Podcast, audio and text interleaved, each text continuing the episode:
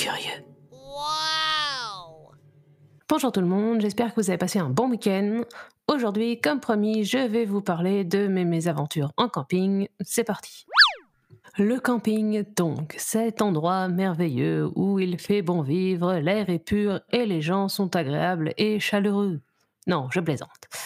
Enfin, ce n'est pas si pire, mais quand même, il y a souvent plus d'inconvénients que d'avantages. Commençons par le commencement, c'est-à-dire durant mes jeunes années, quand j'ai eu l'immense privilège de partir sur les routes de France avec mes petits-parents adorés en camping-car. Et pas n'importe quel genre de camping-car. Moins équipé, tu meurs. Bon, pour l'époque, c'était pas non plus complètement la dèche, mais ce camping-car avait deux inconvénients majeurs. Premier inconvénient, l'absence totale de toilettes et de douches. Mais ce n'est pas si grave, me direz-vous, il y a toujours les toilettes du camping.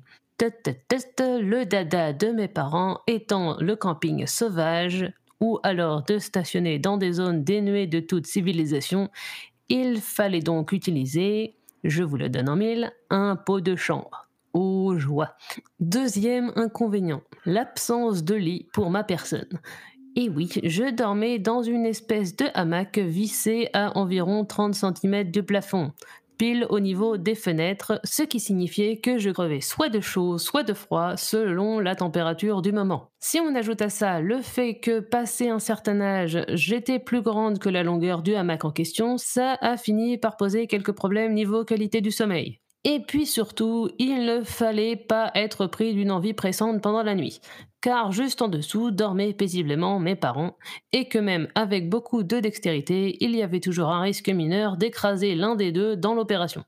Après de nombreuses années de galère et mes plaintes répétées, ils ont donc fini par opter pour un camping-car tout confort, à mon grand soulagement. Mais tout ceci ne vaut évidemment que si vous avez la chance d'avoir un camping-car sous la main.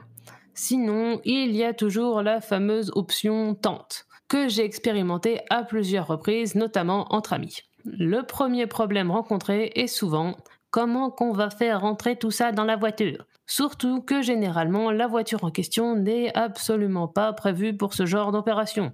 En l'occurrence, on a fait un séjour camping en Normandie avec une Twingo et comme on n'apprend pas de nos erreurs, on a fait la même en C1 quelques années plus tard en Espagne. Alors, les désavantages majeurs de la tente sont les suivants. 2-1. Les bébêtes rentrent quoi qu'il arrive, moustiquaires ou non. Elles trouvent le moyen de s'inviter dans votre vétuste chez vous, slash chambre à coucher. Évidemment, araignées, moustiques, sauterelles et autres insectes sont monnaie courante, mais on y fait parfois des rencontres surprenantes, comme cet ami de mes parents qui s'est un jour réveillé en compagnie d'un crapaud, ou encore moi et mes amis qui avons eu la visite inopinée d'un oiseau qui clairement s'était foiré de chemin et qui dans la panique n'arrivait plus à retrouver la sortie. De deux, l'insonorisation n'est pas ouf. La tente a la fâcheuse manie de laisser passer les sons dans un sens comme dans l'autre. J'ai notamment en mémoire un séjour en Normandie avec des amis où, non loin de notre camping, un mariage battait son plein, et ce jusqu'au petit matin. Et une fois le calme revenu, un âne du pré d'à côté a apparemment trouvé que l'ambiance était bien trop calme, et s'est donc mis à braire. Alors, en toute honnêteté, je n'ai personnellement rien entendu, je dormais à point fermé. Seule une fille de notre petit groupe a passé sa nuit à avoir des envies de meurtre, pendant que le reste de la troupe pionçait sereinement. Manque de bol pour elle, elle était la seule à avoir le permis et était donc notre conductrice attitrée.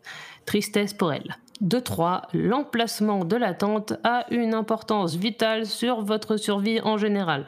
Ne faites pas comme nous, évitez de planter votre tente pile sous un arbre. En cas d'orage, ça colle un peu des angoisses et vous risquez de finir votre nuit à 3 dans une Twingo.